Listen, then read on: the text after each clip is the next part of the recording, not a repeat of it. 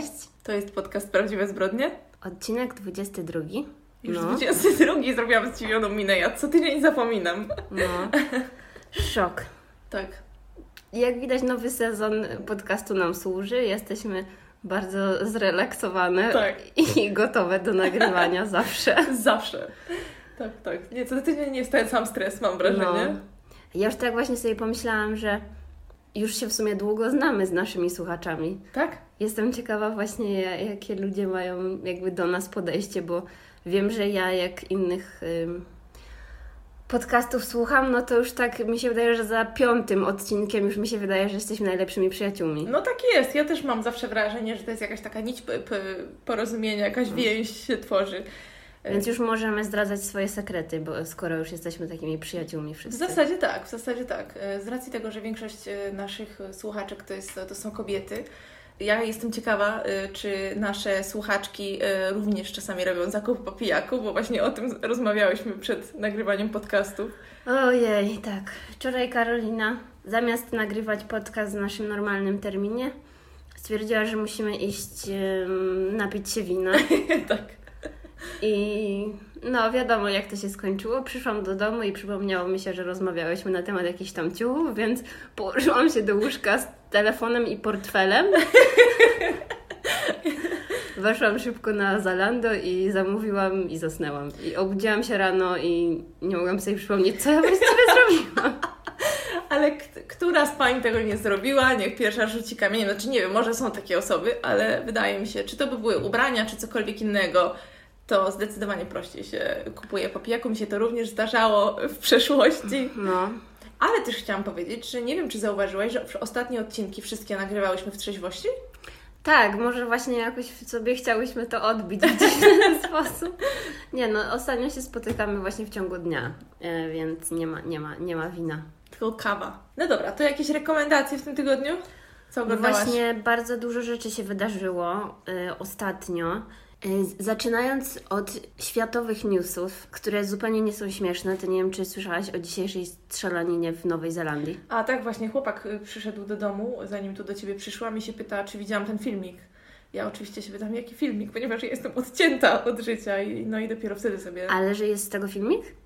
Coś mówił, że było jakieś nagranie, ja tylko Bo ja, przeczytałam dzisiaj, pokrótce. nie, bo ja dzisiaj rano w telewizji, bo dzisiaj jest 15 marca, jakbyście dokładnie chcieli wiedzieć, kiedy nagrywamy, żeby nie było, że mówimy z tygodniowym opóźnieniem Tak. o takich Nie, oczywistych nie, nie, to się rzeczach. wydarzyło dzisiaj, tak. E, no to dzisiaj właśnie rano do kawki zawsze oglądam TVN24, jak już się z tego parę razy śmiałyśmy.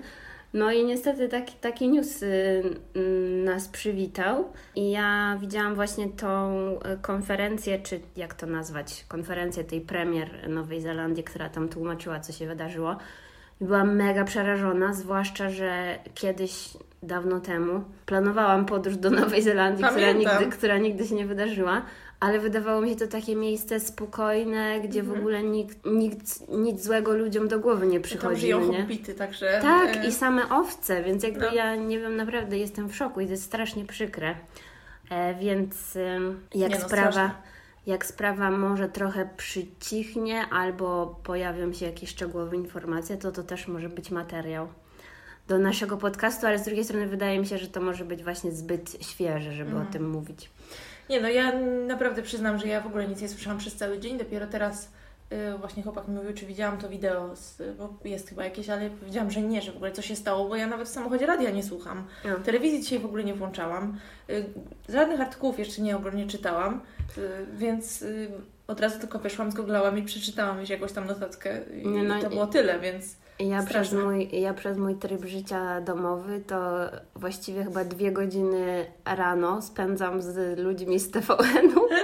Już po prostu jak czasem, chociaż to w sumie głupia anegdota strasznie, no ale tak jest, że e, zawsze tam jest ta dziennikarka Marta i zawsze z moim chłopakiem oceniamy jej fryzurę i co dzisiaj Marta ubrała, czemu Marta się spóźniła, bo ona zawsze przychodzi tak 10 po 8.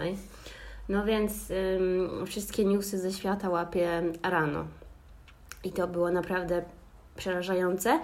A do tego jeszcze był news y, na temat tej pedofilii w kościele, ale to już w ogóle nie wiem, czy to jest temat do poruszania. nawet... Och. Ale no wszyscy mm, bardzo krytykowali to, w jaki sposób tam polski kościół podszedł do tej sprawy, bo tak jakby ja widziałam jakieś urywki wypowiedzi, które też były na czymś w stylu konferencja, takich najważniejszych osób z kościoła.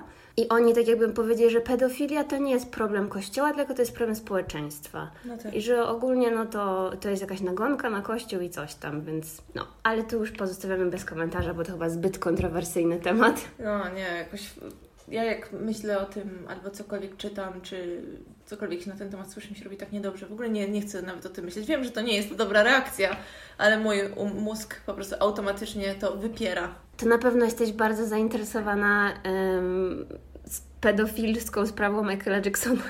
O Jezu. Strasznie mnie denerwuje teraz, bo do, oczywiście ja wiem, że on umarł i nie widziałaś już w ogóle ten dokument? Ja jeszcze nie widziałam. Tak, widziałam, dlatego właśnie chciałam coś Nie, powiedzieć. nie widziałam i mam troszeczkę, jestem rozdarta, jeśli chodzi o oglądanie tego. Bo wiadomo, że on już nie żyje i że to tak łatwo wieszać psy na kimś, kto się nie może bronić i tak dalej. Ale z drugiej strony w ogóle jestem oburzona, ile ludzi tak go publicznie broni i daje jakieś wywiady, które mówią, no w sensie czytałaś te, wypowiedzi niektórych jakichś dzieci, które tam do niego chodziły i mówią, że to jest niemożliwe, że No tak nie mogło taką być. osobą jest Macaulay Culkin. Tak.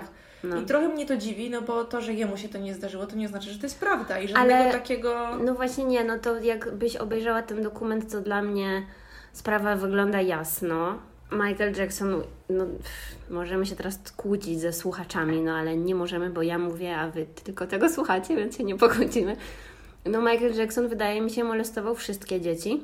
Aha, czyli myślisz, że im też to. Nie, bo wiesz, ja raczej myślałam na zasadzie, może im się upiekło i oni Nie, tego nie przeżyli, nie. ale to dlaczego próbują zarzucać y, tym innym dzieciom, które prawdopodobnie zostały Znaczy- skrzywdzone, skrzywdzone kłamstwo? Oczywiście to nie, na pewno nie molestował każdego dziecka, jakie spotkał na swojej drodze, No by no bo nie, nie dałoby się, ale y, jeżeli dzieci, które odwiedzały go regularnie w tym y, Neverland, Tak. Na 100% musiało być molestowane i to właściwie całe to miejsce było zaprojektowane tak, żeby za, zapewnić mu bezpieczeństwo Mhm. i bezkarność, no nie? To znaczy w ogóle mnie, wiesz co zastanawia, jaki rodzic wysyła swoje dziecko samo Mm, do jakiegoś, przepraszam, starego faceta, No, ale jest właśnie, chore. ale właśnie w tym dokumencie się wypowiadają dwie matki, bo to nie wiem czy. Ogólnie, jeżeli ktoś kompletnie nie wie o co chodzi, to chodzi o taki dwuczęściowy dokument, który teraz jest dostępny na HBO i nazywa się Living Neverland.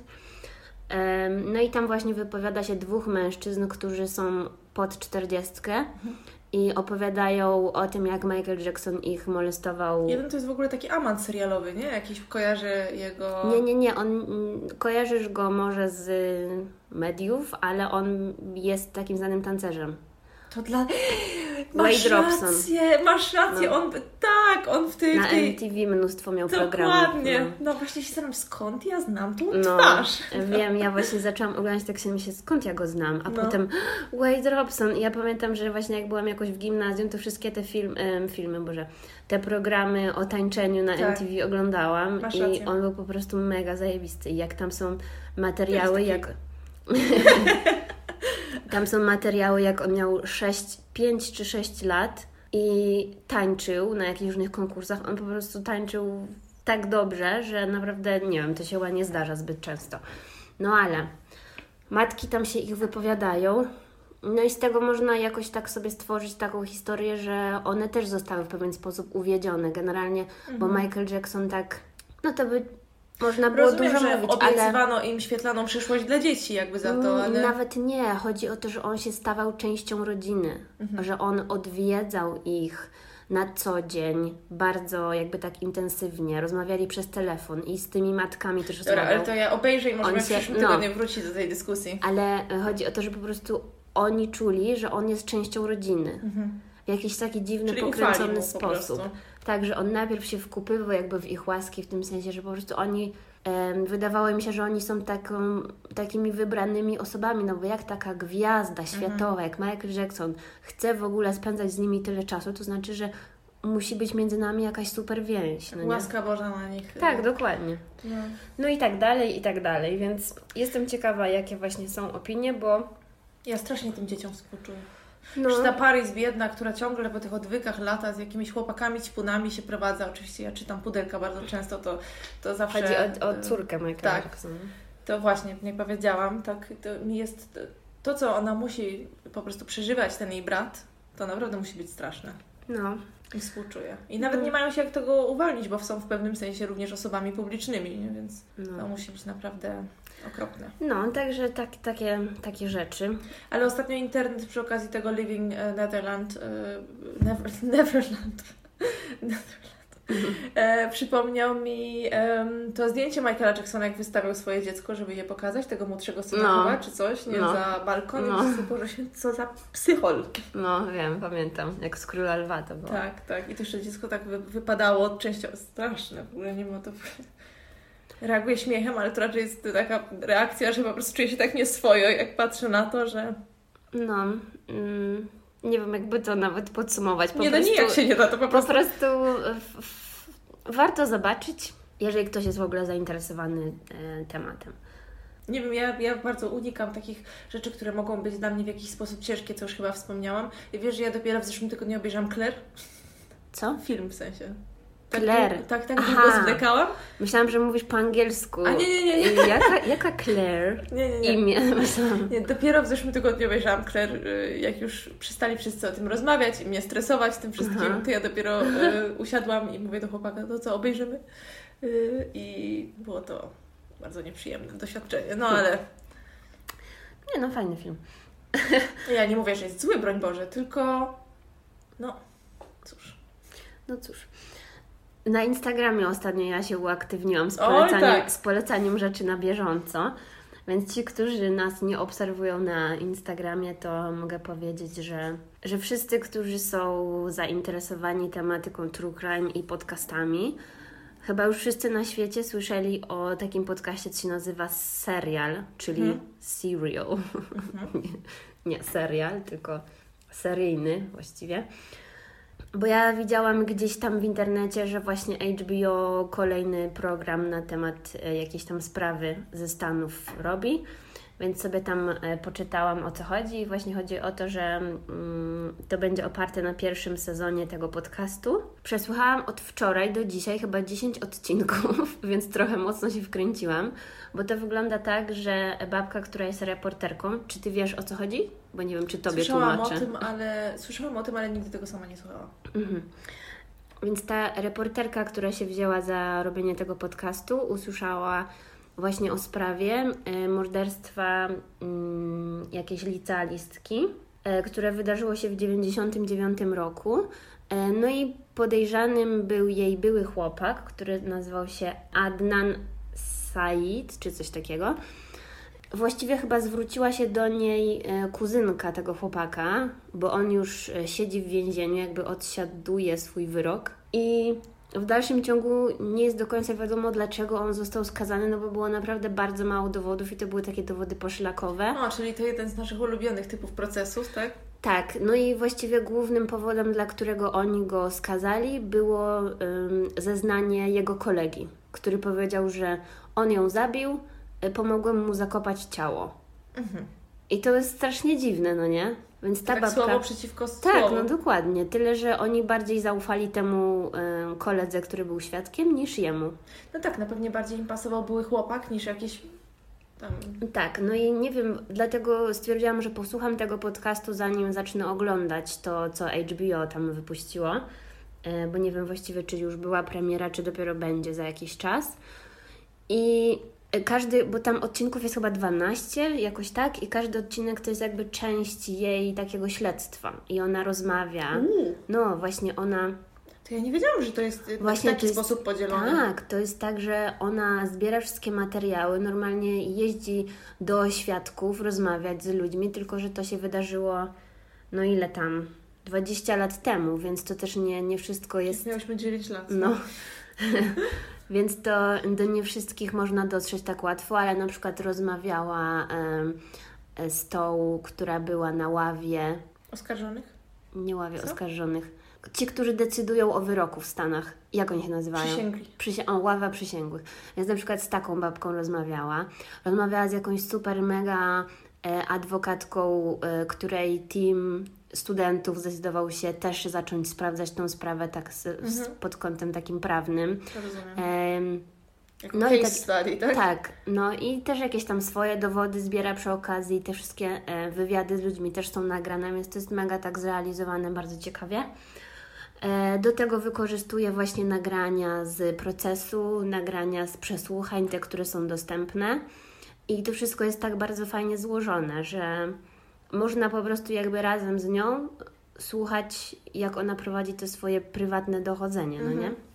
A, i poza tym ona też ma kontakt z tym Adnanem, dzwoni do niego do więzienia i też jakby te rozmowy z nim są w tym podcaście, no nie? już 20 lat siedzi w więzieniu? Tak, bo on ma chyba dożywocie, nie? To ja nie wiem, to ja jak zacznę tego słuchać, to ja będę płakać cały czas. Nie, no bo to jest ciekawe, bo ja w dalszym ciągu nie wiem, czy on to zrobił, czy nie, bo ta, zresztą ta babka też... Ta Widzisz, ja jako naiwna już zakładam, że na pewno jest biedny i tego nie zrobił. No. Nie no, oczywiście, no taki był powód, dla którego ona się tą sprawą zainteresowała, ale z drugiej strony cały czas też ta babka się tak waha, czy on jest winny, czy niewinny, no bo czasami zachowuje się mega spoko, a czasami jakoś dziwnie z nią rozmawia, no nie? No wiesz, domyślam się, że 20 lat w więzieniu też może człowieka zmienić w pewnym e, sensie. No tak, tak. No więc bardzo to, jest, bardzo to jest ciekawe, bo pokazuje właśnie w jaki sposób można manipulować dowodami, Mhm. że tam ci prokuratorzy na przykład, oni wykorzystali w ogóle też jako dowód rozmowy telefoniczne, ale w tym sensie, że w tamtych czasach, przy- to pewnie teraz też tak jest, ale że są jakieś tam nadajniki, które łapią sygnały z rozmów telefonicznych i oni na przykład dzięki temu stwierdzili, że oni musieli być w tym i w tym miejscu o tej i o tej porze, bo ten nadajnik to wyłapał, no nie? No tak jest teraz też z komórkami, prawda, że... No, tylko że to nie jest aż tak dokładne i oni dopasowali tylko te jakby rozmowy, które pasowały im do jakichś miejsc, a na przykład 10 innych, które nie pasowały kompletnie do ich teorii, w ogóle nie wspomnieli A o to tym też w dziwne, sądzie, że sędzia nie? przyjął coś takiego do, do tego No, y, ale nie, no bo oni, to nie, nawet nie sędzia, tylko właśnie materiałów ta... dowodowych, to się tak chyba mówi, nie? No ale właśnie to oni tylko musieli przekonać tą ławę przysięgłych, no i przekonali, no A nie? swoją drogą ja tego to w ogóle nie rozumiem. To jest dla mnie paranoja po prostu. Świetnie to było pokazane, bo ja też na, jak miałam taki przedmiot o ym, Stanach Zjednoczonych i też dużo o prawie tamtejszych, tamtejszych rozmawialiśmy, tamtejszym, to y, uważam, że świetnie jest to zobrazowane w tym, w tym y, American Crime Story, tym O.J. Simpson. No, no, no. To świetnie to widać po prostu, że sprytnie do tego podejdziesz i jesteś w stanie wszystko przepchnąć. No, dokładnie. Co jest, no, no to nie, nie, nie, w ogóle nie rozumiem tego. Za każdym razem, jak o tym myślę, jestem trochę oburzona, bo wiadomo, No, że ale- sędzia też jest nieomylny, ale No on dokładnie. jest I- szkolony do tego. No tak. Ale właśnie widzisz, no bo masz jednego sędziego, który podejmuje decyzję i on może właśnie też zostać jakoś tam przekupiony czy przekonany do czegoś, no i to łatwiej jest zmienić jego zdanie niż zdanie jakichś 10 osób. No tak, ale tam musi być większość po prostu. No, Nie znaczy musi być zależy. jednogłośnie, nie? Nie, właśnie w Stanach Czy chyba karę śmierci musi musi, być na jednogłośnie? Wydaje mi się, że w Stanach musi być jednogłośnie. E, Bo czasem tak jest, że dopóki nie, nie będą mieć e, jednej, to zależy pewnie też od stanu, ale w wielu filmach właśnie tak jest, jak są jakieś procesy, to że oni siedzą w tym swoim pokoju i nie wyjdą, dopóki nie osiągną jedności. Mhm. Jeszcze tak, ostatnia kwestia. Wiesz, co ja ostatnio zaczęłam oglądać z chłopakiem? Nie wiem. Na TVN teraz jest to kolejna seria Odwróconych. Boże, co mój chłopak to ogląda. Ja to jest wspaniałe. Myśmy ostatnio spędzili weekend oglądając tych pierwszych odwróconych. I ja siedziałam podekscytowana pod kołdrą po prostu cały wieczór. I zapomniałam, jaki to po prostu wspaniały, wspaniały serial polski o, o mafii. Tak? Nie wiem, właśnie, bo mój chłopak tak, e, on teraz, bo kiedy to w poniedziałki, Tak. Ja co do tego do nowego sezonu nie jestem jeszcze w 100% przekonana, bo w sumie to chyba dopiero był trzeci odcinek, czy coś takiego, więc jeszcze nie, wiem, czy to jest wiem, dobre. że on też z takim podekscytowaniem to ogląda. Ja w ogóle nie wiem o co mu chodzi i wychodzę wtedy. Ale naprawdę ten stary sezon, jeszcze ta, taka, tam była taka muzyczka, taka wiesz, aż się tak W ogóle nosiło. nie pamiętam. To jest oparte na prawdziwej historii yy, tego Pruszkowa i Wołomina. Mhm, mhm. Okej, ja się nie znam na Stąd jest, polskiej mafii. takie, stąd jest to takie, wiesz, ekscytujące. Oczywiście to jest wszystko ubarwione odpowiednio, są wszystkie ksywy pozmieniane i tak dalej, ale no, to jest y, wszystko inspirowane prawdziwymi wida- wyda- wydarzeniami. No dobrze. To już macie chyba wystarczającą ilość poleceń i możemy chyba przejść Co do... tam jest 10 minut z tego będę musiała usunąć? Nie. E, możemy przejść do rzeczy. Tak, dzisiaj Ty zaczynasz? Ja zaczynam i tak, skoro już się tak dobrze znamy ze słuchaczami, Mhm. Już myślałam, że powiedzieć, skoro my się tak dobrze znamy. my trochę też coś tam się znamy, Troszkę. e, to mogę Wam powiedzieć, że moim ulubionym miastem na świecie jest Wiedeń. Mhm. Jak byłam w Wiedniu parę lat temu, pierwszy raz, to stwierdziłam, że to jest po prostu najpiękniejsze miasto na świecie i najcudowniej by się tam żyło. No i w statystykach e, też gdzieś tam wyczytałam, że Wiedeń generalnie jest uznawane za takie najbezpieczniejsze miasto na świecie, że tam bardzo mało jest em, przemocy, nie wiem jak to tam się naz- No nazwać, tak. że jest mało przemocy, niskie Przestępczości? Przestępczości, o właśnie. że jest jakby taki niski, nie wiem, poziom niebezpieczeństwa czy coś takiego. Mhm. No a poza tym wiadomo, ludzie tam dobrze zarabiają, dobrze im się żyje. Są po prostu szczęśliwi, Wszystko jest mają miło, powodu. fajnie. Tak. No i tak sprytnie przechodząc do mojej sprawy, to właśnie w latach 90. podobnie było w Wiedniu, czyli Wiedeń był uznawany właśnie za takie mm, spokojne, miłe e, miasto. Mhm. E, dlatego bardzo się zdziwili. Aha, i dodam, że właśnie żadnego seryjnego mordercy w Austrii nie było. Mhm. Powiedzieli gdzieś w jakimś programie, jak oglądałam, że we współczesnych czasach nie było, czyli domyślam się, że może chodzi o XX wiek, Mhm.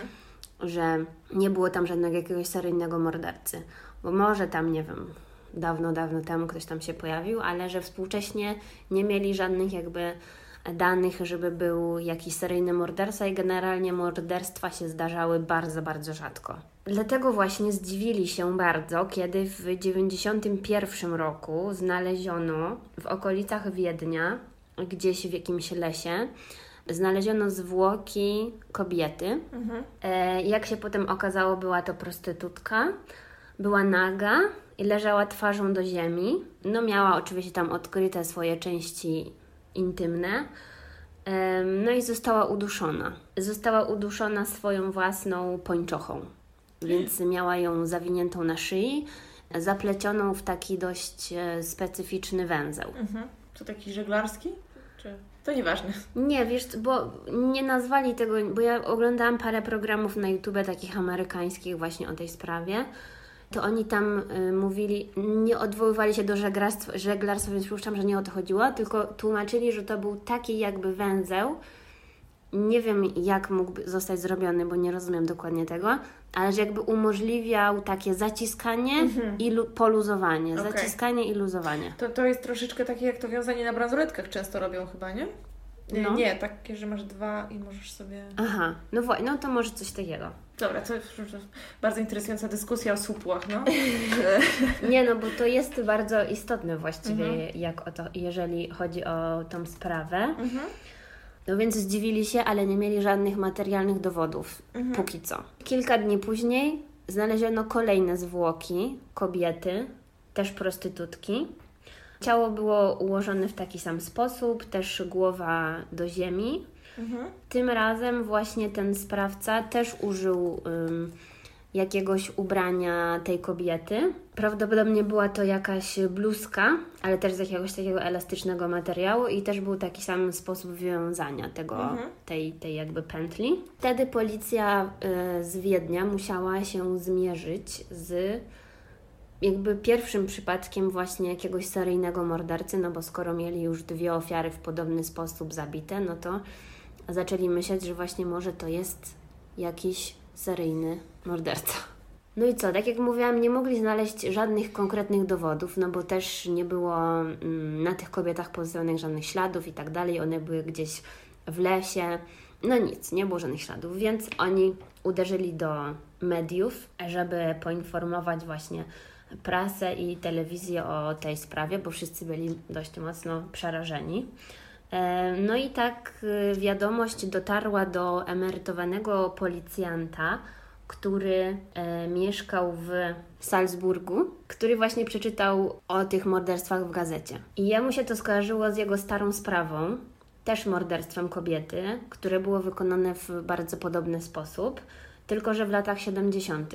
No i ten pan policjant emerytowany, też wiedział, że jakby sprawca, który został skazany za to pierwsze morderstwo, właśnie wyszedł z więzienia. I podsunął tej policji wiedeńskiej takiego pana, który nazywa się Johann, pseudonim Jack, a na nazwisko Unterweger. Ja będę mówić Jack w tej historii, bo tak jest najprościej. No, takie poetyckie nazwisko. Nazywaj go już pełnym imieniem. Dobra, teraz rozpoczynam historię Jacka Unterwegera. No. Urodził się w roku 50 w Graz w Austrii. Jego matka mówi się, że była kelnerką, barmanką, ale tak bardziej konkretnie i to była prostytutką. Jestem w szoku. no. no. Jack wychowywał się bez ojca. Jego matka nie wiodła zbyt dobrego życia, więc niedługo po jego urodzeniu trafiła do więzienia. I jako, że nikt nie mógł się nim opiekować, no to on trafił pod opiekę dziadka, mhm. który mm, z jego tam opowieści późniejszych y, podobno był alkoholikiem, też był no, niezbyt dobrym człowiekiem i wykorzystywał tego małego Jacka do e, na przykład kradzieży. Gdzieś tam przeczytałam, że kazał mu e, kraść jakieś tam zwierzęta z pobliskich tam farm, czy jak to się mówi? Gospodarstw. Gospodarstw. Przez co ten Jack na pewno wkręcił się w złe towarzystwo, no i znał tylko taki sposób życia, więc przez większą część swojej młodości y, był w jakichś tam ośrodkach albo w więzieniu, bo cały czas trafiał za jakąś tam kradzież czy coś. Na przykład pomiędzy rokiem 66 a 74 y, został skazany właśnie za jakieś tam swoje drobne rozboje 16 razy. Mhm. Więc naprawdę jakby no jemu chyba to było bez różnicy, czy pójdzie do więzienia, czy nie, no nie? Ale to były, były za takie drobne przestępstwa. Chociaż też na Wikipedii napisali, że któregoś razu został skazany za pimping. czyli to w ogóle nie jest śmieszne, ale po angielsku no, jest to zabawne pimping, nazwa. czyli za bycie Alfonsem. I też za... Sutenerstwo to się nazywa. Sutenerstwo. Alfonstwo. Alfons. Um, no i też zanotowano jakieś tam jego, jakąś tam jego napaść na prostytutkę. Więc no wiadomo, jaki tutaj obraz się e, maluje. No i ten emerytowany policjant, o którym już wspominałam, prowadził śledztwo w sprawie zabójstwa kobiety z roku 73. E, I to właśnie morderstwo się wydarzyło w Salzburgu. I jego śledztwo, śledztwo trwało bardzo długo, bo chyba prawie 10 lat. E, bo też właśnie nie miał żadnych dowodów i nic nie wskazywało na to, kto może być tym mordercą. A to jest jak idealny scenariusz na film, chciałam tylko powiedzieć. Emerytowany policjant A. czyta wzmiankę w gazecie. No. Jakby no... Tak, dlatego właśnie tak dobrze też zapamiętał tą sprawę pewnie, no bo tak długo nad nią siedział. E, no i jak mu się udało stworzyć ten akt oskarżenia przeciwko Unterwergowi, mhm. to okazało się, że on już siedzi w więzieniu mhm. za morderstwo kobiety. Czyli to, co mówiłam, jakby tak. to, to pierwsze. Chodzi właśnie o zbrodnię, którą ten Jack popełnił w 1974 roku, co uznaje się właśnie za jego oficjalnie pierwsze morderstwo, bo tamtego jakby nigdy nie... Nie udowodniono. Tak. Mhm. I on zabił wtedy Margaret Schaffer 12 grudnia w niemieckim mieście Gießen, mhm. chyba tak. I było to właśnie uduszenie biustonoszem. I ta Margaret miała 18 lat. I podczas tego procesu podobno Unterwerk mówił, że on w jej jakby twarzy widział swoją matkę i że to była jakby zemsta, że w taki sposób jego matka go potraktowała, że on chciał się zemścić. Ale to jak takie klisze, nie? No straszne, straszne. Ale ta historia jeszcze ma dobry twist, więc to nie jest koniec. Mm. No to myślam się, no. że aż tak byś nas tutaj nie... W każdym razie tamtą kobietę udusił jej stanikiem, mhm. więc jakby to też już od początku był jakiś tam jego motyw. Mhm. Wtedy został skazany na dożywocie, ale dziwnym trafem po 15 latach wyszedł.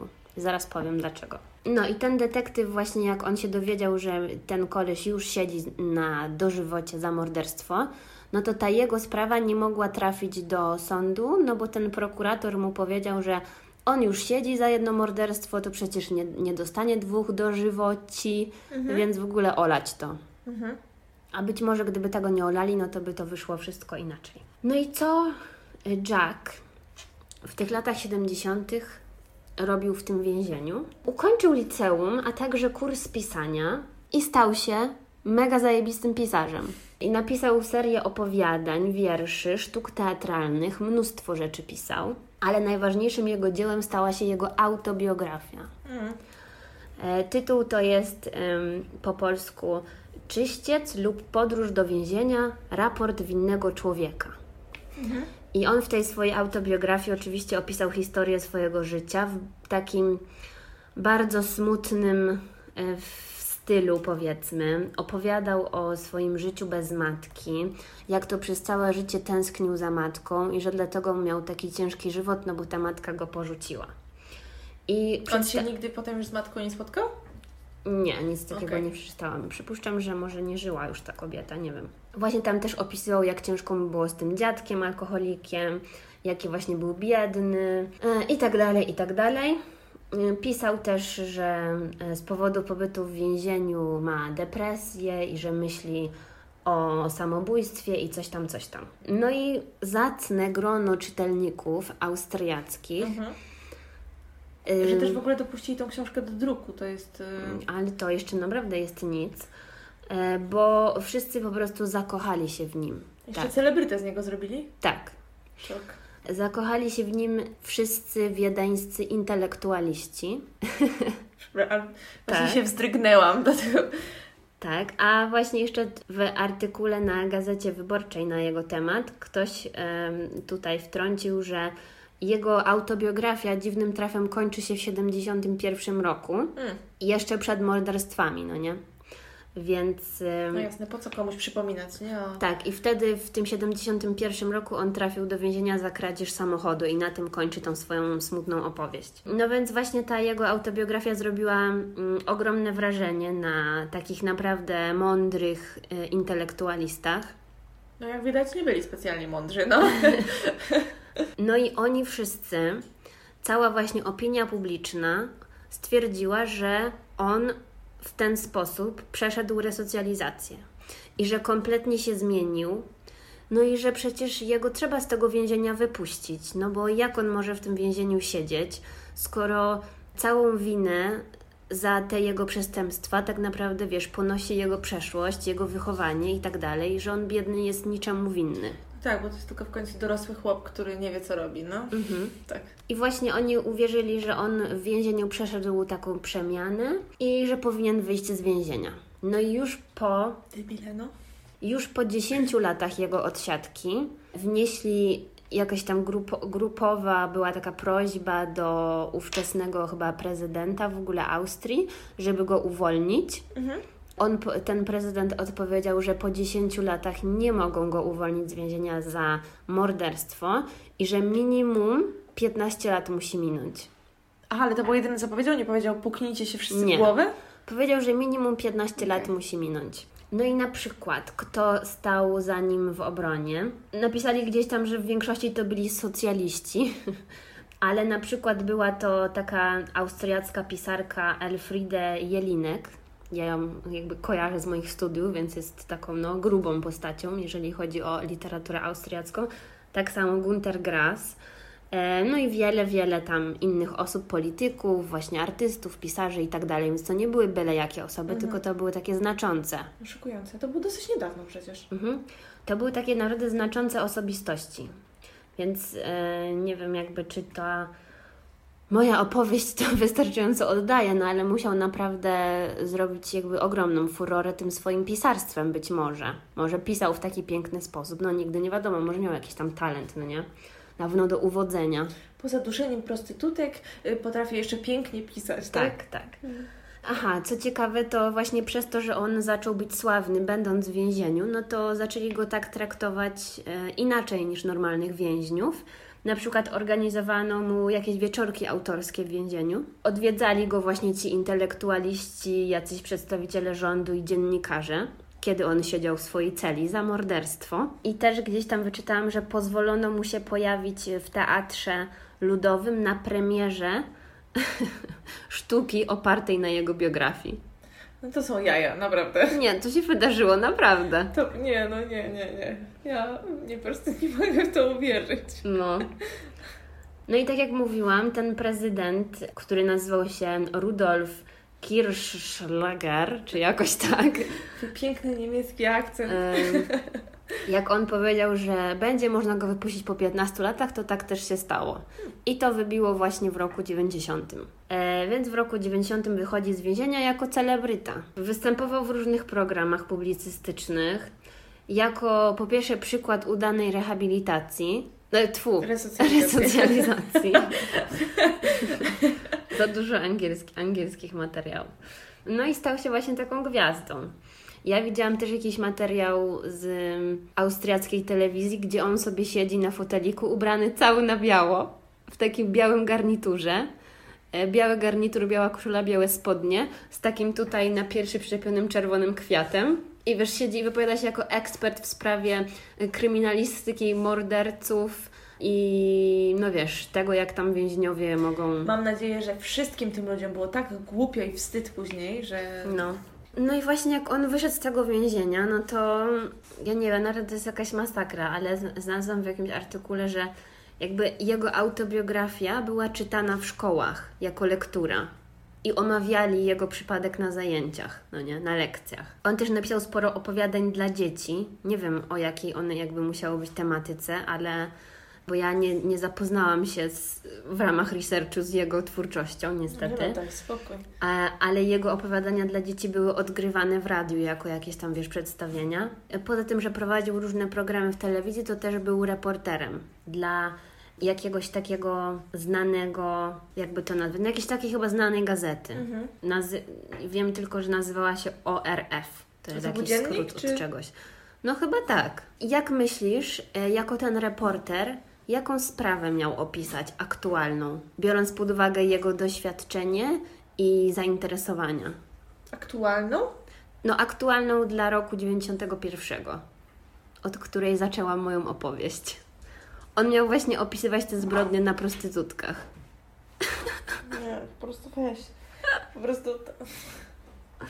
To jest jakiś absurd. No tak, no bo przypominam, jeżeli ktoś się pogubił w historii, że on wyszedł z więzienia w 90 roku. Tak. W 91 y, zaczęły pojawiać się ciała tych prostytutek.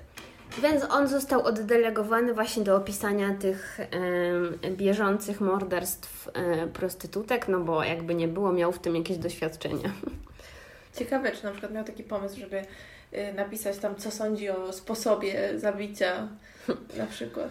I znowu wracam do tego emerytowanego policjanta, bo niestety nie pamiętam jego nazwiska. A to jest E. istotne, byłoby dziwne i niemieckie, niemiecko brzmiące, więc... Znaczy w jednym programie tylko usłyszałam, jak mówili coś w stylu Szena, ale kompletnie nie wiem, jak, jak to napisać po niemiecku, więc nieważne. No więc on ostrzegł tych policjantów w Austrii, że na, jakby podsunął im jego nazwisko i powiedział, że macie do czynienia z jakimś super mądrym, inteligentnym przestępcą i że uważajcie, no nie? Więc policja się zainteresowała tym e, Jackiem, no ale znowu nie mieli żadnych dowodów, no nie? No bo poza tym, że jakaś tam mm, historia może go, nie wiem, by jakoś łączyła z tymi zbrodniami, no to tak naprawdę nie, nie mieli żadnych dowodów. I co mogli na razie zrobić? Zaczęli go śledzić. Więc śledzili go przez kilka dni, obserwowali co robi na co dzień, ale nic ciekawego nie znaleźli. No i potem Jack pojechał do Stanów Zjednoczonych na wakacje, ukośnik do pracy. Mhm. Mm, Ale to zaraz wyjaśnię. A do pracy mordowania prostytutek, czy do pracy reportera? Do pracy reportera. Bo Rozumiem, że parał się dwoma zawodami. Tak. Przy okazji też y, tutaj on pojechał do Stanów, a z drugiej strony policja z Wiednia stwierdziła, że mają do czynienia z seryjnym mordercą, a że nie mają w tym żadnej wiedzy i doświadczenia, a wiedzą, że agenci FBI opracowali swoją strategię, to zwrócili się właśnie do FBI o jakąś tam pomoc profilera, no nie? Mhm. Więc tu już są takie dwa połączenia z Ameryką. Przy okazji, w podobnym czasie w Los Angeles zaczęły też umierać prostytutki. Tyle, że tam zupełnie inaczej do takich spraw podchodzono, no bo takie wielkie miasto, zupełnie inna skala, więc podejrzanych były właściwie setki. E, więc w tamtym czasie też śledczy nie mieli w tej sprawie żadnych e, podejrzanych. Ale tutaj możemy wrócić do sprawy Teda Bandiego, Mhm. bo z tego co pamiętam, to właśnie chyba przypadek Teda Bandiego sprawił, że oni musieli właśnie wypracować współpracę między miastami, między różnymi tam departamentami i tak dalej, że wtedy w Stanach wymieniano się, znaczy nie, mieli taką bazę po prostu morderstw i innych tam przestępstw, która była ogólnodostępna, no nie? Dla mm, pracujących w policji. No i właśnie z tego doświadczenia z Teda Bandiego wiedzieli, że przy jakichkolwiek seryjnych e, mordercach i morderstwach najważniejsza jest współpraca. I właśnie dzięki No te- tak, już tego dyskutowałyśmy. No, no, no, Tylko Nie właśnie- wiem, czy na wizji, czy poza. W sensie na... No, no.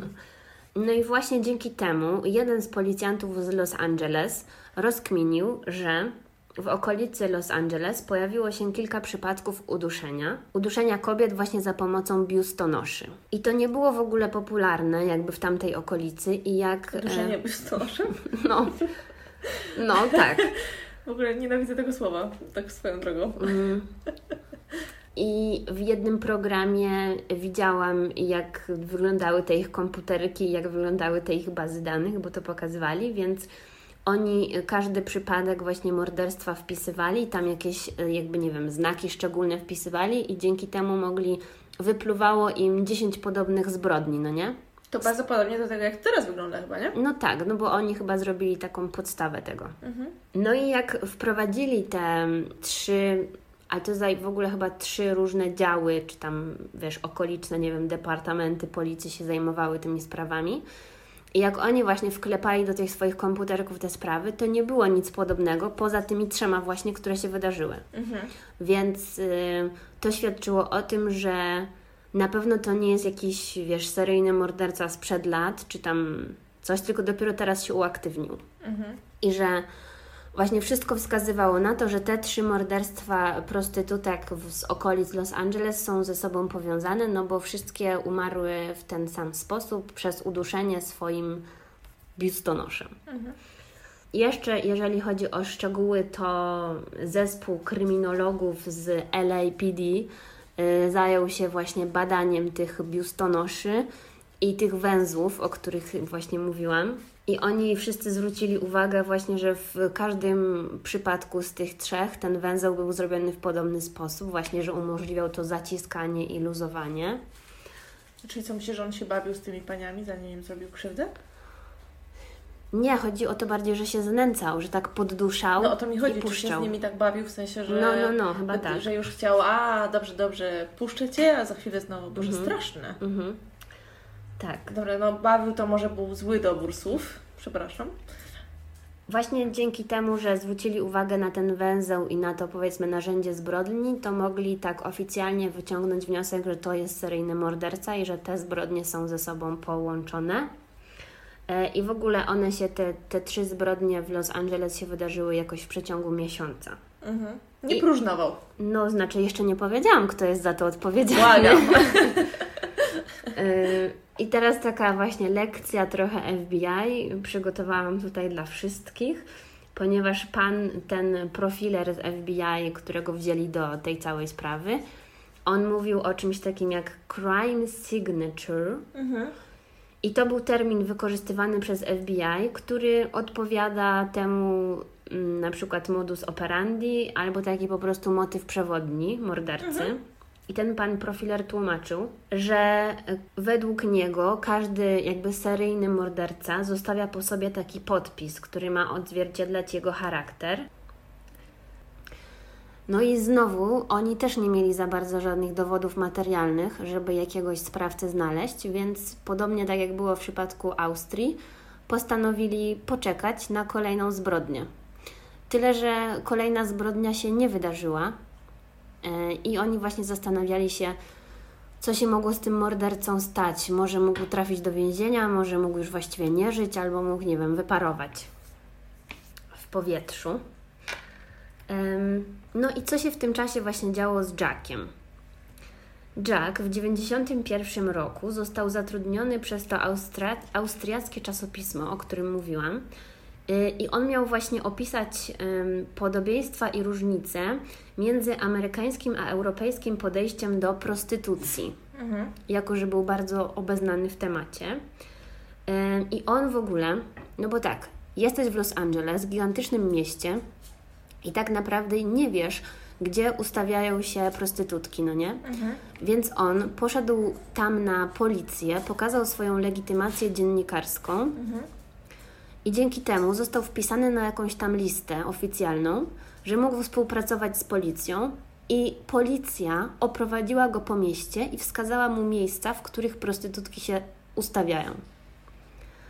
Więc po prostu miał straszne szczęście w tej swojej chorej jakby fantazji.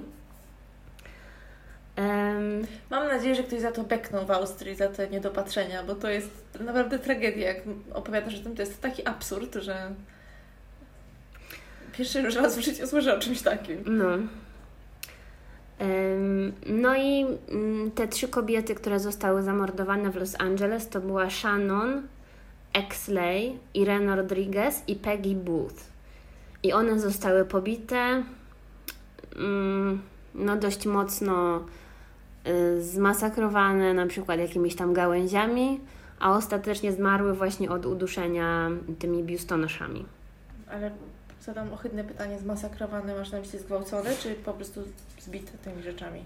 Właśnie mm, z tego co ja wiem, to po badaniu tych wszystkich kobiet one nie były wykorzystane seksualnie, to znaczy nie znaleziono żadnego nasienia sprawcy, Rozumiem, ale właśnie one miały chyba te gałęzie wsadzone, wiesz, gdzie. rozumiem.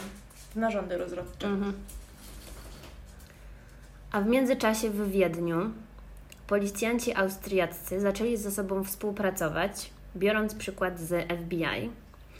Okazało się dzięki temu, że morderca prostytutek poszukiwano nie tylko w Wiedniu, ale też w mieście Graz, Mhm. gdzie w ostatnim czasie znaleziono dwa ciała, i w innym mieście, Lustenau, gdzie była jedna ofiara. Mhm. No i wszystkie ofiary w Austrii były prostytutkami, więc już mieli piękną sprawę, tylko że bez sprawcy. Mhm. No i policja czaiła się na tego Jacka, ale on im zaczął uciekać. Oni ogólnie też e, rozmawiali z prostytutkami w Wiedniu.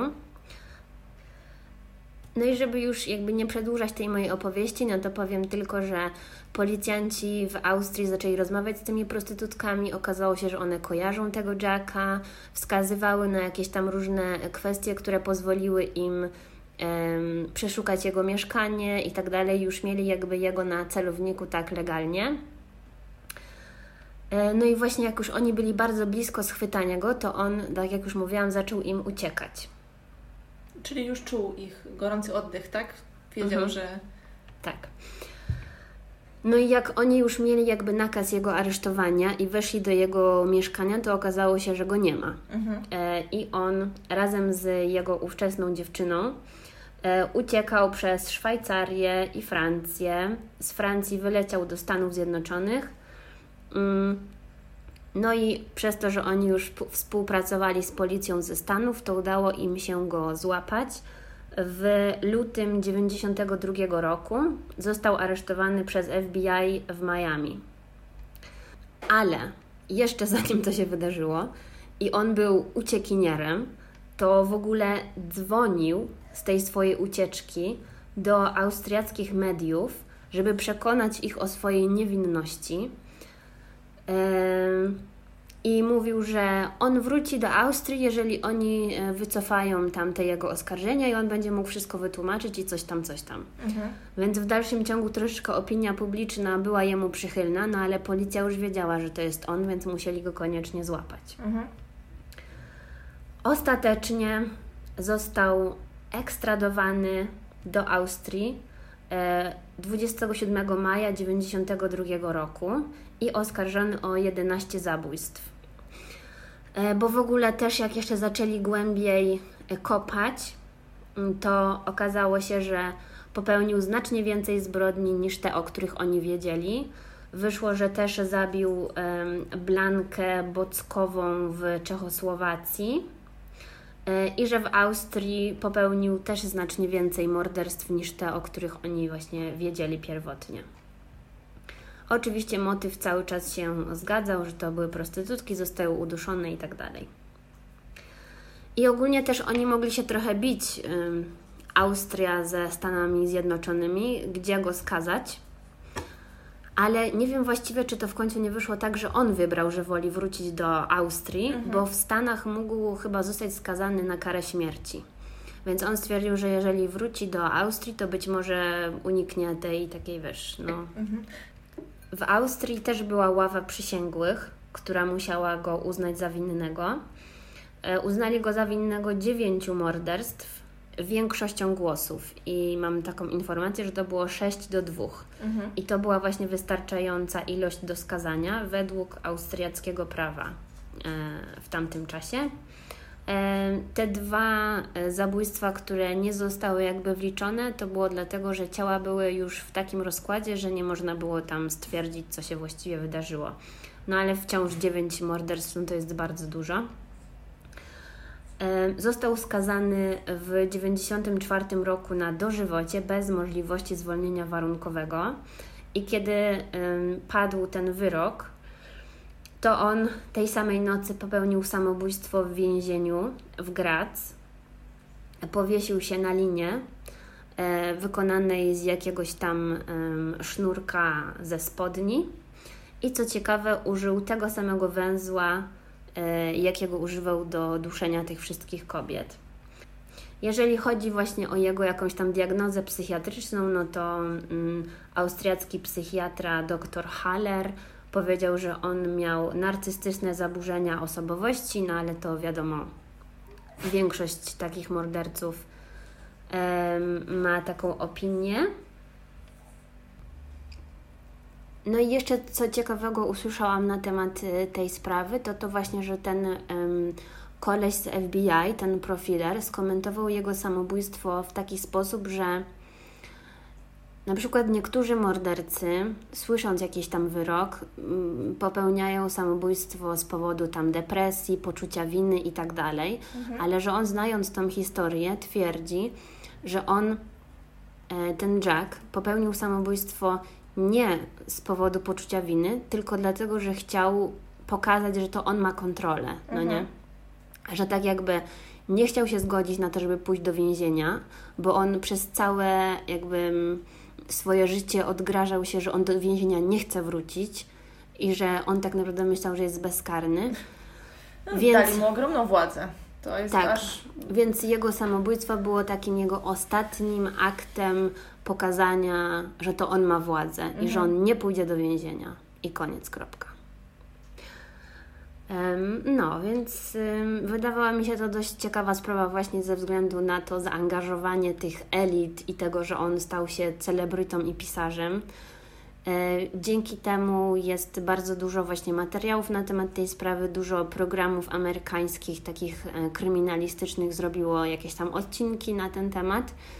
Też miał powstać film fabularny e, i w rolę Jacka miał się wcielić Michael Fassbender. Mm. Znalazłam takie newsy z 2016 roku, ale wydaje mi się, że do tej pory ten film nie powstał, więc nie wiem, Czy co tak się... był przystojny? No, są, jest dużo jego zdjęć w internecie. Był taki, no taki, no nie wiem, no, no nie był brzydki na pewno. Okej, czyli normalny typ. E, Był taki wytatuowany też, w sensie są takie zdjęcia z jego gołą klatą, gdzie ma wy, wydziaraną klatę, no nie? Więc Ciekawe, czy był, wiesz, na, w jakichś gazetach plotkarskich takich... na e, pewno, no bo on miał właśnie, on miał Tam swoje, spotyka się Jack, Tak, on miał Berger, coś tam. on miał właśnie grono fanek i on jakby, wiesz, chodził sobie do różnych barów tam w Wiedniu i podrywał kobiety i coś tam i To jest one... szokujące, naprawdę. w tym czasie, właśnie w tym roku 90, jak on wyszedł z tego więzienia i jego osobowość rozkwitła, to naprawdę wszyscy byli nim zachwyceni. Mhm. Więc, więc taka to właśnie historia, no. To bardzo ciekawa historia. E, Osoba, o której ja dzisiaj opowiem, może ma troszkę wspólnego z, z głównym bohaterem Twojej opowieści, em, dlatego że również e, jej młodość była dosyć ciekawa. Mhm. E, I jak zaczęłam e, czytać dokładniej o tej osobie, to zorientowałam się, że to jest chyba najbardziej obgadana w różnych podcastach amerykańskich yy, pani, bo chciałam tym razem opowiedzieć o kobiecie jakiejś. Mhm. I nawet jest jakiś taki artykuł yy, w języku polskim, który ma jakiś taki śmieszny yy, jakoś tak zatytułowany był, bo to zła kobieta była, czy coś takiego mnie super rozbawiło, chociaż sprawa w ogóle nie jest zabawna. Y, I dzisiaj opowiem, może y, część z naszych słuchaczy zna, może Ty też znasz, o Catherine Knight. Po imieniu i nazwisku nie znam. Okej, okay, ale, ale, może tak. No. Jest to, um, urodziła się w połowie lat 50. w Australii i mieszkała w mieście Aberdeen była córką Barbary i Kena Knighta. I tutaj historia jej rodziców jest też dosyć ciekawa. Catherine pochodziła z głęboko patologicznej rodziny. Y, jej rodzice, y, ona była owocem romansu, dlatego że jej matka miała innego męża wcześniej. Natomiast y, Knight był powiedzmy jej konkubentem, nazwijmy to. Bardzo mi się podoba, że w artykułach po angielsku nazywają jej de facto mężem. Mhm. tak to, taką, taką terminologię się stosuje. Nie wiem w końcu, czy ona wyszła za niego później, czy nie. W każdym razie y, Ken Knight był bardzo brutalny, znęcał się nad żoną, znęcał się nad rodziną, był alkoholikiem, wielokrotnie gwałcił swoją żonę Barbarę, y, która niestety nie była zbyt stabilna, ponieważ niestety E, opowiadała o tym swoim córkom. Aha. Potrafił ją na przykład gwałcić ponoć 10 razy dziennie nawet. Nie wiem, jak to jest fizycznie możliwe, szczerze mówiąc. E, ale nie zastanawiajmy się nad tym. No, jak widać z tych podcastów, raczej dużo rzeczy jest możliwych, o których byś się nie pomyślało. No. Tak, tak, tak. E, więc matka, tak jak wspomniałam, Barbara y, opowiadała Catherine i jej siostrze bliźniaczce o, o tych gwałtach i mówiła, że nienawidzi mężczyzn i seksu. Mhm. Ponoć Catherine była też molestowana przez członków swojej rodziny, jak była dzieckiem, yy, chyba do wieku 11 lat, natomiast nie przez ojca swojego. Nigdy tutaj, nigdzie jakichś takich konkretnych przy, przykładów, czy tam, nie wiem, wujek, y, ktoś tam dokładnych nie znalazłam, natomiast to nie ma znaczenia. Yy, I rzeczywiście jacyś członkowie jej rodziny potwierdzali to później w, mhm. w dalszej części tej historii. Catherine, e, tak jak wspomniałam, pochodziła z patologicznej rodziny. I w szkole już, już jako dziecko przejawiała y, oznaki agresji, mhm. jeżeli mogę tak to nazwać. Nienawidziła, kiedy ktoś jej się sprzeciwiał. Reagowała wtedy bardzo, bardzo agresywnie. Y, była taka sytuacja, że ona zaatakowała swojego nauczyciela na przykład, y, który ją tam chyba ćknął, próbując się bronić, y, coś, coś, coś w ten deseń. Ogólnie było z nią bardzo ciężko, natomiast nikt jakby z tym nic nie robił, bo chcieli się jak najszybciej jej pozbyć. Mhm. Skończyła szkołę, czy też odeszła ze szkoły chyba w wieku 15 lat, z tego co pamiętam, i ponoć odchodząc ze szkoły nie potrafiła pisać i czytać. O. Że jakby kompletnie nikt się, wiesz, nią nie interesował. No bo w domu, mhm. z tego co czytam tutaj, no to wszyscy... No to jak na razie dość przykra historia. Tak, tak. Mhm. I e, po odejściu ze szkoły zaczęła pracować chyba w fabryce ubrań. Kolejną jej pracą była jej, e, w cudzysłowie, e, praca marzeń, jak to znalazłam w jednym z artykułów. E, pracowała w rzeźni. O mój Boże. Oddzielała mięso od kości pracowała chyba z podrobami, z tego co mm. kojarzę, natomiast to nie jest najważniejsze. I któregoś pięknego dnia od swojego szefa dostała zestaw noży, takich rzeź, rzeźniczych. Boże. Rzeźniczych, rzeźnickich? Rzeźniczych. Rzeźniczych, tak. No i ponoć po cichutku ona te, te rzeczy, te, te noże do domu wynosiła, bo to była, wiesz, jej taka, y, nie wiem, jak się mówi, prized possession po prostu. No, mm. nie ma. No, nieważne. Święty Graal. Tak, to była jej duma i ponoć właśnie ona zabierała je do domu. I tutaj jest pewna rozbieżność, ponieważ y, w niektórych artykułach było napisane, że ona wieszała je tak koło łóżka jakby, żeby zawsze były pod ręką, jakby ich potrzebowała, a w jakichś tam polskich źródłach widziała, przeczytałam, że y, trzymała je pod łóżkiem. No ale to jest już szczegół mało istotny. Natomiast ponoć, nieważne gdzie była, nieważne gdzie mieszkała, ona te noże zawsze miała blisko siebie. Przy sobie, tak. No i właśnie, w 73 roku y, Catherine poznała swojego męża, y, Davida Stanforda, który był pijakiem i współpracownikiem, czyli poznała go w, w pracy, ale to nie on jej, to nie on ją utrzymał za mordę, tylko ona jego. E, no i ogólnie w tym mieście Aberdeen była znana z tego, że ktokolwiek by tam jej nie zdenerwował, to wiesz, ona już była gotowa z bronią wyskakiwać, nie? To była tego typu e, osoba, to znaczy z bronią pewnie z tymi swoimi nożami, które tak kochała. A teraz jesteśmy w mniej więcej ile ona ma lat w tym momencie? 74 urodziła się w 55. Aha, czyli 20, 20 niespełna? Tak. Mhm. Już wszyscy się jej bali w okolicy, dwudziestolatki. Tak. Catherine i Dawid y, wzięli ślub w roku 74 z jej inicjatywy. Mhm. To ona chyba chciała y, wziąć ślub. I teraz uwaga, jej matka, Barbara, o której wcześniej wspominałam, y, powiedziała Dawidowi, będę mówić na niego Dawid, jeśli pozwolicie, tak jest mi łatwiej, Kasia i Dawid, mhm. powiedziała Dawidowi, żeby lepiej na siebie uważał, bo ona go zabije. Jest Boże. tam cytat z przekleństwami i wszystkim, bo ten Dawid cytuje to, co powiedziała mu jego teściowa.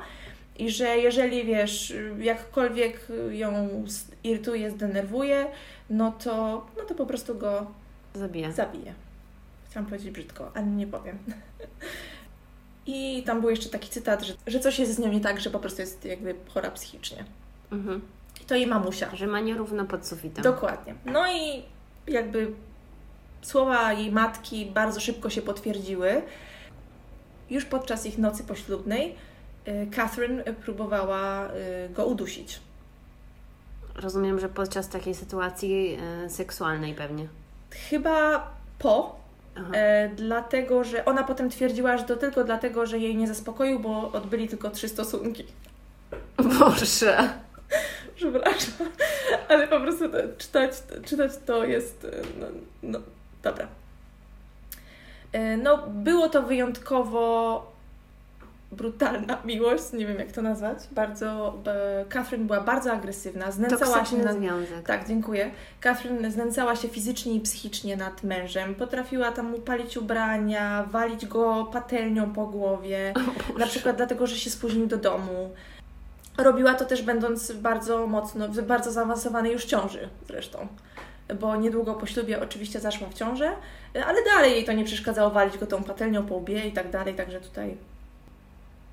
Kiedy urodziło się ich dziecko pierwsze, y, córka Melissa w 76 roku, Dawid opuścił y, Catherine y, dla kochanki i przyprowadził się do jakiegoś tam innego miasta, chyba Queensland, coś takiego.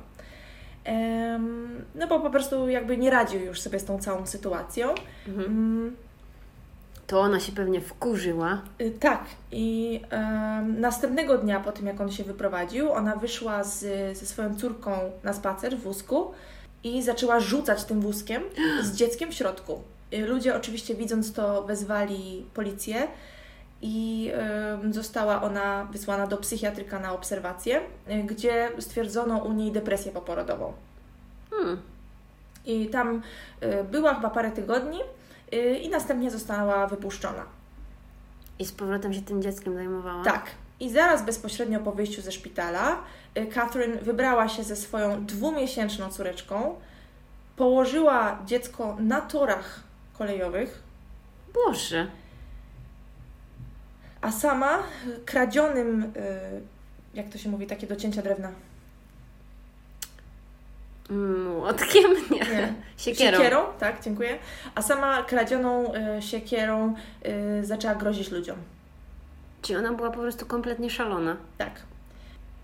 Jakiś mężczyzna, który był znany w tym mieście jako Old Ted, y, zobaczył y, dziecko na torach i ją uratował. Y, I ponoć to było dosłownie parę minut przed tym, jak pociąg miał przyjechać. Także no, no, jeżeli miałaś jeszcze jakiekolwiek, jeszcze, jeśli Ci było szkoda Catherine, nie, to już nie. pewnie nie jest Ci jej szkoda. Nie, nie, nie. Tak. Oczywiście Catherine została aresztowana i ponownie odesłana do psychiatryka, natomiast wypisała się na żądanie, co w ogóle jest skandalem. Ktoś, kto dopuszcza się takich czynów, nie powinien mieć możliwości wypisania się ze szpitala na własne żądanie. No to jest no. chore. Po wyjściu Catherine wzięła y, swój ukochany nóż, nóż czy też jeden z, z nich i zaatakowała kobietę, którą chciała zmusić, aby ta po prostu weszła do niej do samochodu, zaczęła jej grozić nożem i chciała, żeby ta kobieta zawiozła ją do Queensland, czyli tam, gdzie mieszkał ten jej mąż David z kochanką. Mhm. Jakimś cudem udało się tej kobiecie y, uciec, ale kiedy policja przybyła na miejsce, to Catherine wzięła sobie y, na zakładnika małego chłopca i groziła mu nożem. Na szczęście udało policji y, się obezwładnić Catherine i po raz kolejny została odesłana do szpitala psychiatrycznego. Tam e, powiedziała, że mm, miała zamiar zabić mechanika, czyli, bo tak, bo w ogóle ta kobieta, tej kobiecie się udało uciec e, właśnie w, w garażu jakiegoś mechanika, czy w okolicach, nie wiem. E, Natomiast w szpitalu psychiatrycznym po schwytaniu jej ona powiedziała, że chciała zabić mechanika, ponieważ on naprawił auto Davida, co umożliwiło mu ucieczkę od niej. To było jej, to było jej rozumowanie. A potem chciała jeszcze zabić e, tego swojego męża i kogoś tam jeszcze. No po prostu no, chora kobieta. Nie? I w, e, oczywiście policja poinformowała męża Catherine o całym zajściu i on zostawił swoją kochankę. Catherine została wypuszczona ze szpitala w sierpniu 76 y, i e, miała się nią zajmować e, jej teściowa razem z Dawidem. Ale dziwny zwrot. Tak, no bo Dawid zostawił tą swoją kochankę. Dawid zostawił tą swoją kochankę i razem z matką miał opiekować się Catherine. No wiesz, może, może to zadziałało gdzieś tam, no nie wiem, może myślał, że jak już spędziła trochę czasu w tym szpitalu, to może teraz będzie lepiej, może wiesz, miała jakieś chwilowe... Albo może on jakoś czuł się też winny, że ona Może. coś tam szaleje bez niego. Mm. E, No może, może. A zresztą miłość. Mhm, no. I tak, para przeprowadziła się y, na przedmieścia Brisbane, gdzie chyba dalej Catherine pracowała w jakimś przemyśle mięsnym. Mhm. I w, w roku 80 urodziła się ich kolej, kolejna córka. A Catherine i David dalej przeprowadzali się z miejsca na miejsce. Oni tam w paru miejscach mieszkali, to nie jest akurat e, istotne. Natomiast wróciła w pewnym momencie e, do swojej pracy w rzeźni ukochanej, ale e, uszkodziła sobie plecy i z, dostała rentę. E, Związek Catherine i Davida się rozpadł, ale później znalazła sobie kolejnego Davida, e, 38-letniego górnika. E, I to miało miejsce w roku 86. E, On się do niej wprowadził, do niej i do jej córek, ale Catherine tam była bardzo zazdrosna o niego, co on robił, jakiego nie było, bo on jakby nie zrezygnował cały czas z mieszkania, które miał w jakimś tam innym y, okolicznym y, mieście. Więc on mimo to, że się do niej wprowadził, no to miał gdzieś tam to swoje mieszkanie. Yy, No więc o tak, ona robiła się zazdrosna, wyrzucała go, on wracał do siebie, potem ona przychodziła, przepraszała, on wracał i tak w kółko. No i e, niestety nad tym Davidem również się znęcała. Na przykład był taki incydent, że żeby pokazać mu, że to ona rządzi, podcięła gardło jego dwumiesięcznemu szczeniakowi. Co? Tak. O Boże. Tak. E, No i jakby to miał być przykład, co ona mu zrobi, jakby miał romans. Mhm. Tak. Em, również go waliła głową po patelni i w 88 roku, no to, no to jest po prostu...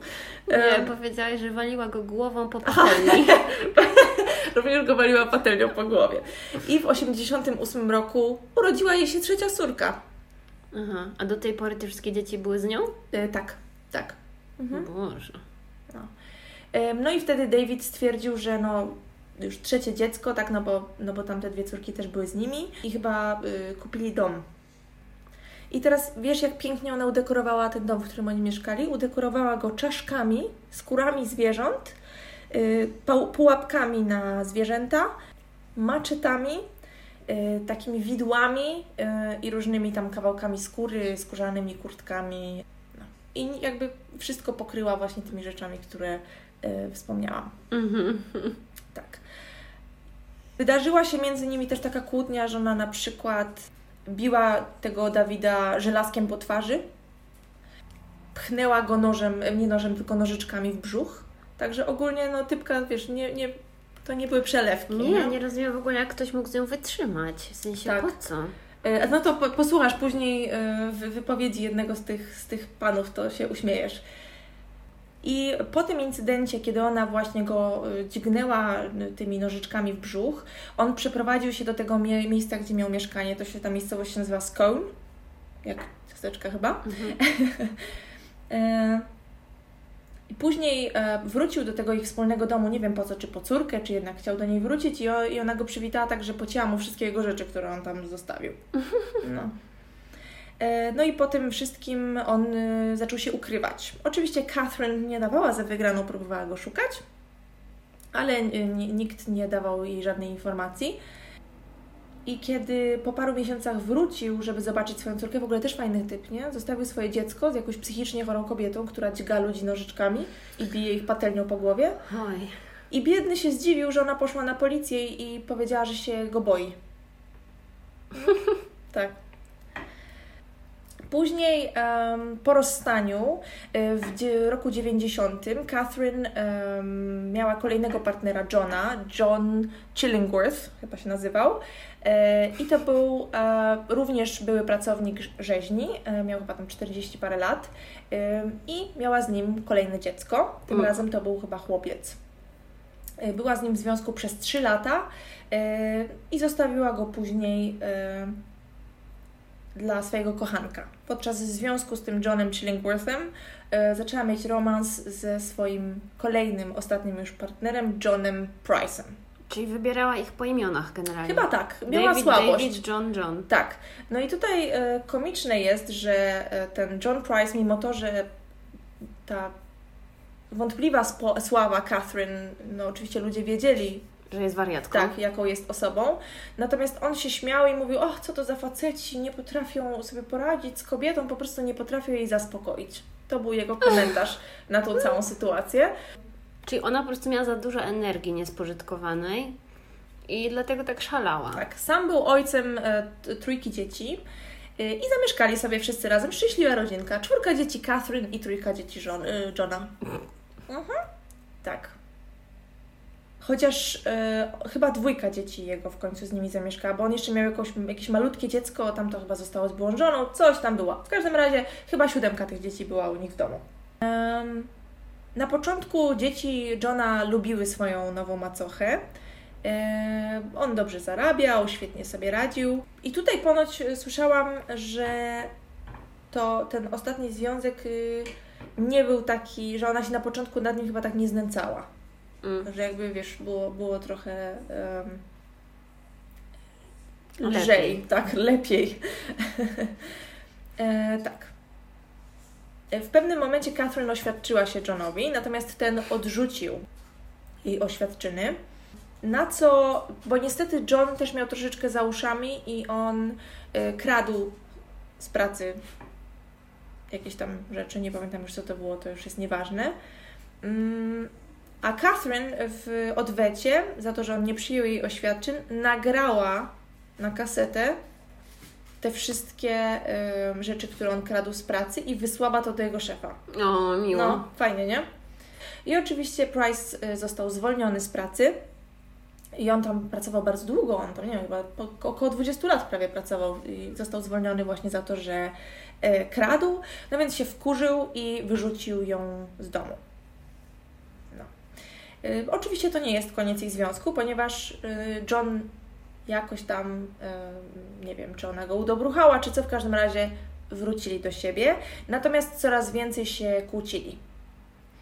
W lutym y, 2000 roku Catherine y, dokonała serii ataków na Johna. W którym roku? W 2000. A, czyli to, To już jest- się zbliżamy do Tak, tak. bliskich nam czasów. Tak.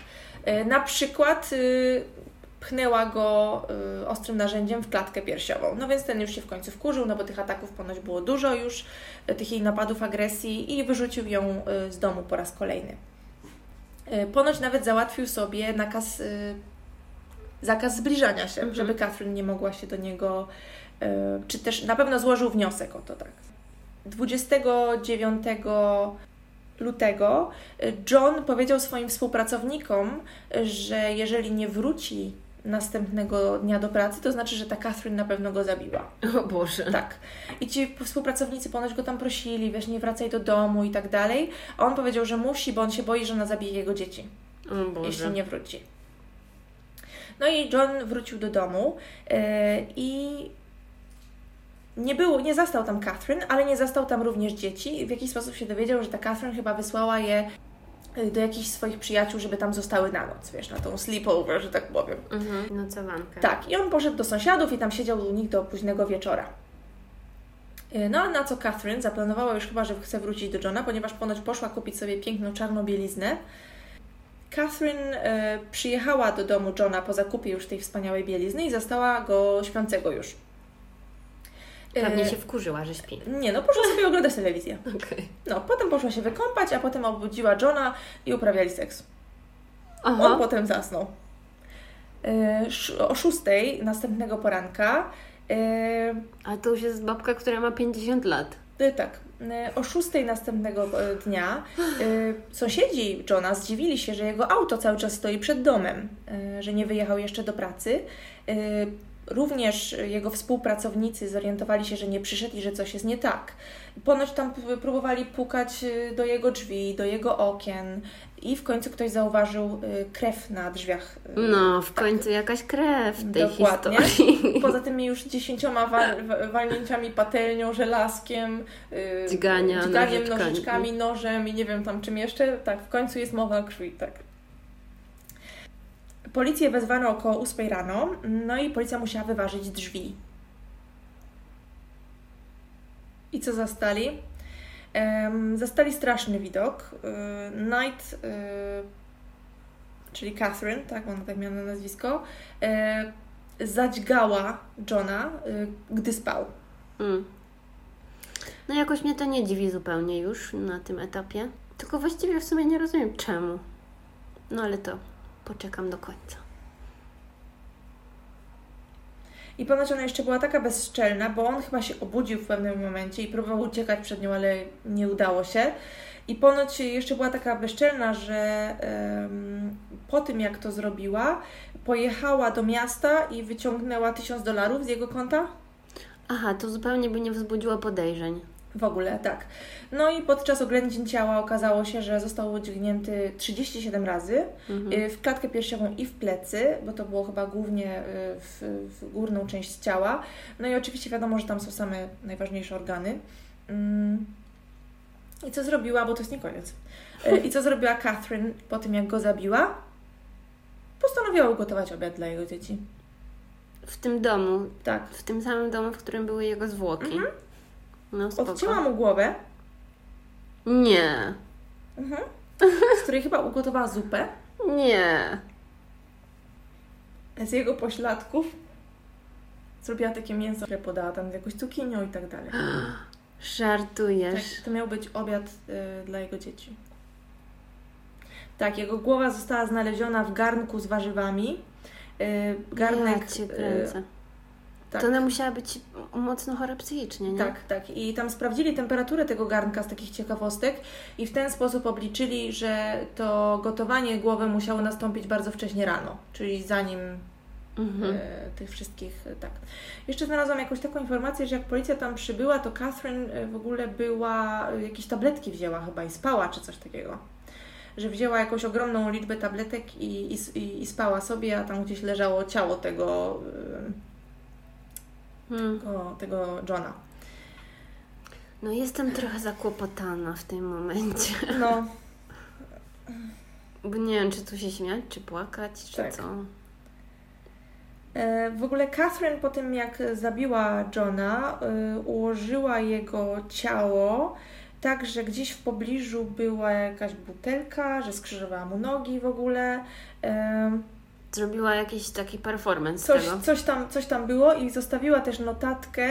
E, Było, było położone zdjęcie tego Davida, e, przepraszam, tego Johna.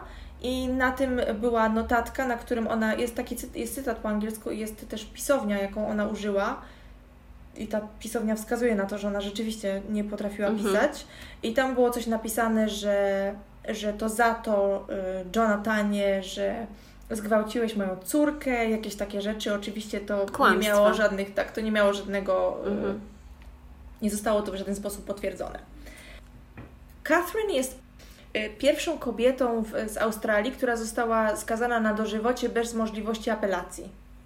Czyli w sensie bez możliwości wcześniejszego wyjścia, nie bez możliwości apelacji, bo ona próbowała apelować, natomiast nic to nie dało. I teraz w którymś z artykułów znalazłam, że stwierdzono u niej osobowość borderline, No. mm, e, która właśnie przejawia się w e, tym, że taki człowiek, który na to cierpi, ma, sam, ma głównie negatywne myśli. Mhm. E, I często oczywiście nie jest to do końca, tak, nie jest to do, do końca zbadane, natomiast y, przyjmuje się, że właśnie jakieś traumy z dzieciństwa, mm, lęk przed porzuceniem, niestabilność emocjonalna, że to wszystko może powodować, y, że ten problem się wykształci u danej osoby. W 2006 roku y, próbowała właśnie składać apelację. Y, Tam twierdziła, że ta jej kara dożywocia mm, była zbyt ostrą karą, jak na y, przestępstwo, które popełniła. Ona się oczywiście nie przyznawała wcześniej do tego, ale oczywiście sędzia stwierdził, że nie ma takiej opcji, to było zbyt ohydne i ona nie jest w stanie żyć wśród ludzi, dlatego że istnieje ogromne ryzyko, że y, dalej będzie wykazywać y, taką agresję i też gdzieś znalazłam taką informację, że mm, bezpośrednio zagrożeni byli, mogą być y, Tych dzieci? y, rodzina y, zmarłego. Mhm. Także y, oczywiście tam wszędzie było podkreślane, jakie to było ohydne i tak dalej. Także No mnie tylko zastanawia, że mogli ją też do szpitala psychiatrycznego wsadzić, no nie? Więc widocznie musiała nie być na tyle chora psychicznie, żeby być niepoczytalna. No to ciekawa historia. Ja jej nie słyszałam chyba. To co, jak, jak jesteście zainteresowani, to w opisie tego filmu znajdziecie jakieś tam materiały. Ja podrzucę filmy, które widziałam na YouTubie w związku z panem Jackiem. A ty, jeżeli też coś masz, to też pewnie coś tam Wiesz, co dodasz? było super frustrujące, że parę artykułów, które się zapowiadały ciekawie, z, y, chociażby z y, bibliografii na Wikipedii, m, są niedostępne. Albo na Aha. przykład jak googlałam, to klikałam, y, tam był jakiś jakiś australijskich gazet, to pokazywało się, ups, nie jest dostępny w Europie. Straszna no, lipa. no, no. Więc niestety jakieś takie dziwaczne strony były, były źródłami, ale te, które wydają mi się y, dobre, to na pewno podam. Dobrze. No to dziękujemy za uwagę. A, mogę wrzucić przecież ten artykuł, bo to zła kobieta była, nie? Także. No. no dobrze, to dziękujemy bardzo i do usłyszenia w przyszłym tygodniu. Za tydzień. Pa, pa.